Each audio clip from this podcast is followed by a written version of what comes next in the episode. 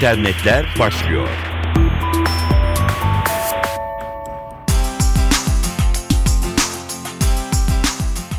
Merhaba, dijital dünyanın gelişmelerini aktaracağız. Sosyal medya istatistiklerinin ölçüldüğü dünyanın en ünlü sitelerinden social bakers nokta com'un son açıkladığı verilere göre Türkiye'deki Facebook kullanıcı sayısı otuz bir milyonu aştı. Yani nüfusumuzun kırkından fazlası Facebook'lu. Aynı oranı sadece Türkiye'deki internet kullanıcıları için düşünürsek, Türkiye'de internet kullanıcılarının Facebook kullanma oranı ise yüzde doksan. Türkiye bu verilere göre dünya genelinde altıncı sırada, Avrupa'da ise zirvede. Türkiye'yi otuz milyon iki yüz kırk dokuz bin kullanıcısıyla Birleşik Krallık, yirmi üç milyon beş yüz doksan dokuz bin kullanıcısıyla Fransa ve yirmi iki milyon altı yüz bin kullanıcısıyla Almanya takip ediyor. Yine Türkiye'de Facebook kullananların baskın bir çoğunluğu erkek, yüzde altmış üç oranında, yüzde otuz yedi ise kadın. Facebook hisselerinden bir haberle devam edelim. Facebook birçok skandalın yaşandığı ve fiyaskoyla başlayan halka arzın ardından yeniden güç kazanmaya başladı. Mayıs iki bin on iki'de gerçekleştirilen halka arz sonrası hisseleri yüzde yetmiş değer kaybetmişti. Bu kaybı yüzde yirmiye çekerek hisse fiyatlarını yeniden otuz doların üzerine taşımayı başardı. Facebook aktif kullanıcı sayısını bir milyarın üzerine çıkararak mobil cihazlardaki kullanımın artışını da iyi değerlendirdi. Reklam ve oyun altyapısını güçlendiren Sosyal ağ, popüler fotoğraf paylaşım uygulaması Instagram'ı da satın alarak kullanıcıların ilgisini canlı tutmayı başardı. Forbes dergisi otuz Ocak'ta iki bin on iki'nin dördüncü çeyreğine ait mali rakamları sunacak olan Facebook'un rekabet gücünü artırarak giderek daha büyük bir rakip hale gelmeye başlayan Google'a karşı dengeleri sağlamak istediğini, aynı zamanda yetenekli kişileri çekmeye çalıştığını ifade ediyor.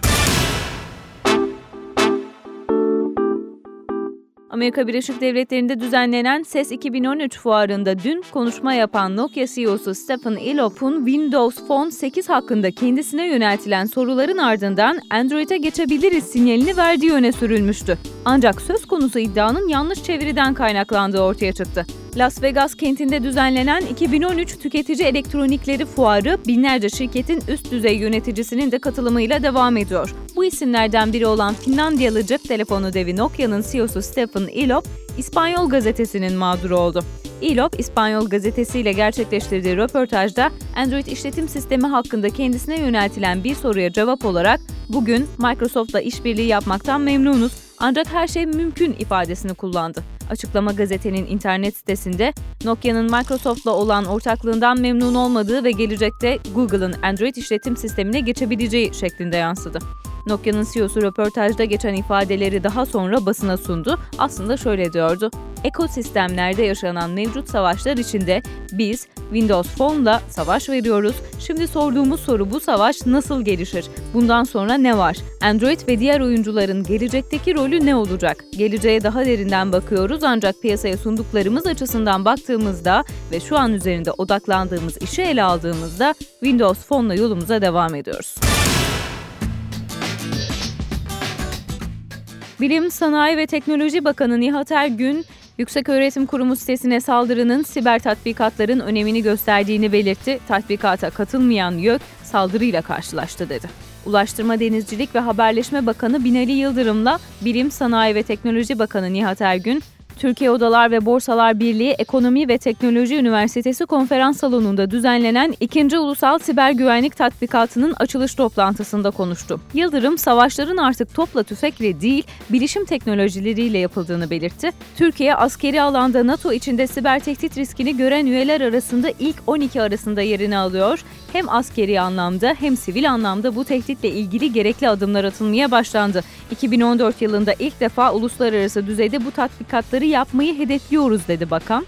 Bakan Ergün ise TÜBİTAK'taki Siber Güvenlik Enstitüsü'nde bugün itibariyle yetmiş arkadaşımız görev yapıyor. Yakında iki yüzü aşkın arkadaş orada görev yapacak ve bu organizasyona teknik altyapı sunmaya devam edecek açıklamasında bulundu. Bakan Ergün ayrıca üniversitelerin de müfredatlarını bir kere daha gözden geçirmelerinde ve siber güvenlikle ilgili alanları açmalarında fayda olacağını kaydetti. Tatbikat sonrasında herkesin tedbirlerini daha iyi alması ve farkındalığın artması temennisinde bulundu.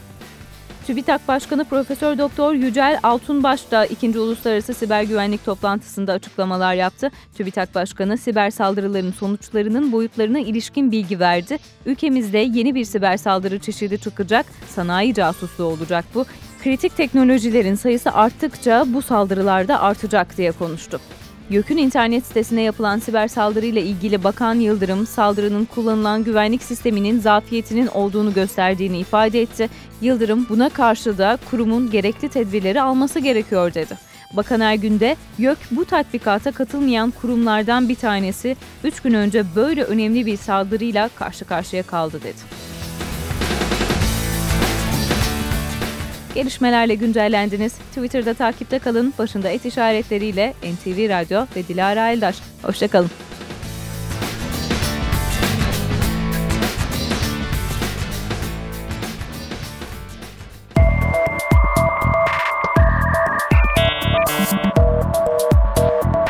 İnternetler sona erdi.